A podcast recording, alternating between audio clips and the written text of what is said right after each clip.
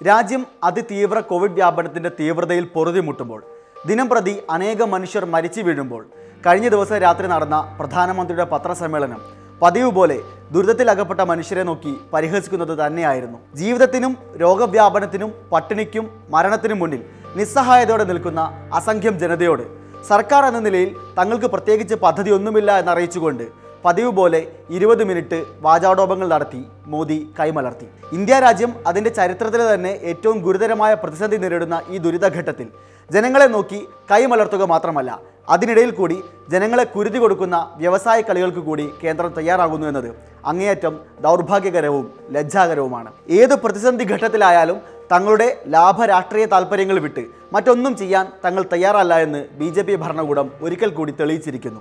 രാജ്യം നേരിടുന്ന ഈ ഗുരുതര സാഹചര്യങ്ങളെ മറികടക്കാൻ കയ്യിലുള്ള ഏക ഫലപ്രദമായ മാർഗം കൂട്ടമായ വാക്സിനേഷനാണ് എന്നിരിക്കെയാണ്. വാക്സിൻ വിതരണം സ്വകാര്യ കുത്തകകൾക്ക് കൈമാറുന്ന പുതിയ നയവുമായി കേന്ദ്രം രംഗത്ത് വന്നിരിക്കുന്നത്. വാക്സിൻ വിതരണത്തിന്റെ മുഴുവൻ ഉത്തരവാദിത്തങ്ങളിൽ നിന്നും സാമ്പത്തിക ബാധ്യതകളിൽ നിന്നും കേന്ദ്ര സർക്കാർ പിന്മാറി അത് സംസ്ഥാന സർക്കാരുകളുടെ തലയിലേക്ക് ഇടുകയും ചെയ്തിരിക്കുന്നു. വാക്സിൻ വേണമെങ്കിൽ ഇനി സംസ്ഥാന സർക്കാരുകൾ വില കൊടുത്തു വാങ്ങണം.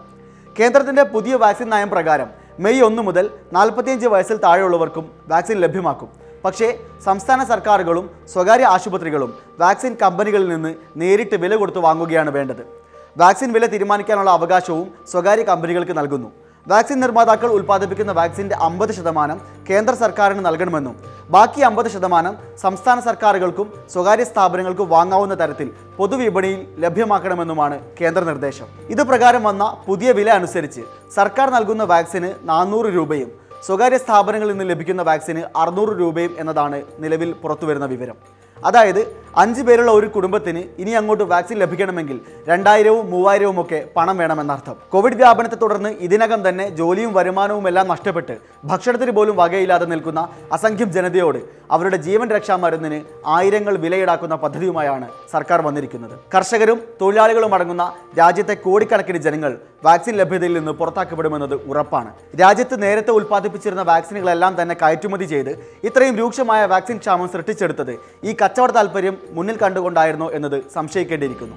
എന്തായാലും ഈ മഹാമാരി കാലത്ത് വാക്സിൻ നിർമ്മാതാക്കൾക്ക് കൊള്ളലാഭം ഉണ്ടാക്കാനുള്ള എല്ലാ അവസരവും സർക്കാർ ഒരുക്കി കൊടുത്തു കഴിഞ്ഞിരിക്കുന്നു. ചൊവ്വാഴ്ച വൈകിട്ട് രാജ്യത്തിനകത്തും പുറത്തുമുള്ള വാക്സിൻ കുത്തക മുതലാളിമാരുമായി യോഗം വിളിച്ചതിന് ശേഷമാണ് രാത്രി നരേന്ദ്രമോദി ജനങ്ങളെ അഭിസംബോധന ചെയ്തതെന്നുകൂടി ഇവിടെ കൂട്ടി വായിക്കേണ്ടതുണ്ട് നിലവിലെ കടുത്ത വാക്സിൻ ക്ഷാമം അതേപടി നിലനിർത്തുന്നത് ആർക്കു വേണ്ടിയാണ് എന്ന ചോദ്യം ഈ സന്ദർഭത്തിലെങ്കിലും ഉന്നയിക്കാതെ നിർവാഹമില്ല.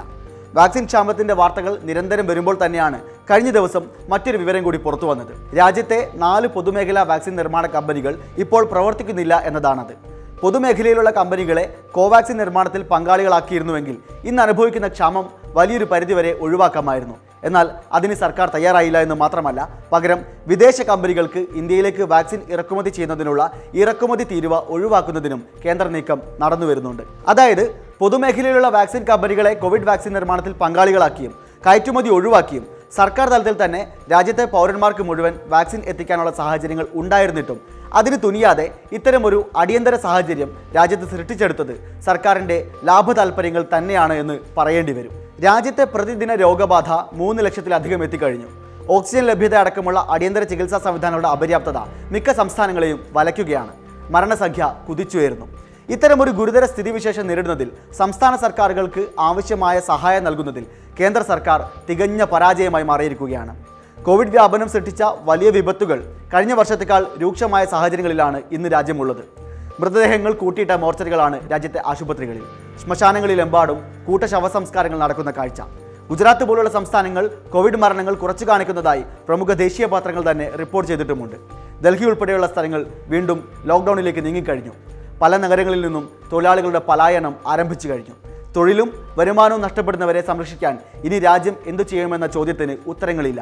ബംഗാളിൽ തെരഞ്ഞെടുപ്പ് പ്രചരണത്തിൽ മുഴുകിയിരിക്കുന്ന പ്രധാനമന്ത്രി നരേന്ദ്രമോദിയും ആഭ്യന്തരമന്ത്രി അമിത്ഷായും സംസ്ഥാനങ്ങളുടെ ആവശ്യങ്ങളെ മുഖവിലേക്കെടുക്കുന്നു പോലുമില്ല. കഴിഞ്ഞ ദിവസങ്ങളിൽ രോഗവ്യാപനവും മരണനിരക്കും ഏറ്റവും ഉയർന്ന മഹാരാഷ്ട്രയിലെ മുഖ്യമന്ത്രി ഉദ്ധവ് താക്കറെ ഓക്സിജൻ ദൗർലഭ്യം പരിഹരിക്കണമെന്നാവശ്യപ്പെട്ട് പ്രധാനമന്ത്രിയെ ഫോണിൽ ബന്ധപ്പെട്ടപ്പോൾ സംസാരിക്കാനുള്ള മര്യാദ പോലും മോദി കാണിച്ചില്ലെന്നാണ് താക്കറെയുടെ ഓഫീസ് അറിയിച്ചത്. രാജ്യത്തെ പ്രതിദിന കോവിഡ് ബാധിത മരണം ആയിരം പിന്നിട്ടിരിക്കുന്ന ഈ രണ്ടാം തരംഗത്തിലും കേന്ദ്ര സർക്കാർ കാണിക്കുന്ന ഈ അലംഭാവം രാജ്യത്തെ എവിടെ കൊണ്ടെത്തിക്കുമെന്നതിനെ ഭയത്തോടെയാണ് ജനങ്ങൾ നോക്കിക്കാണുന്നത്.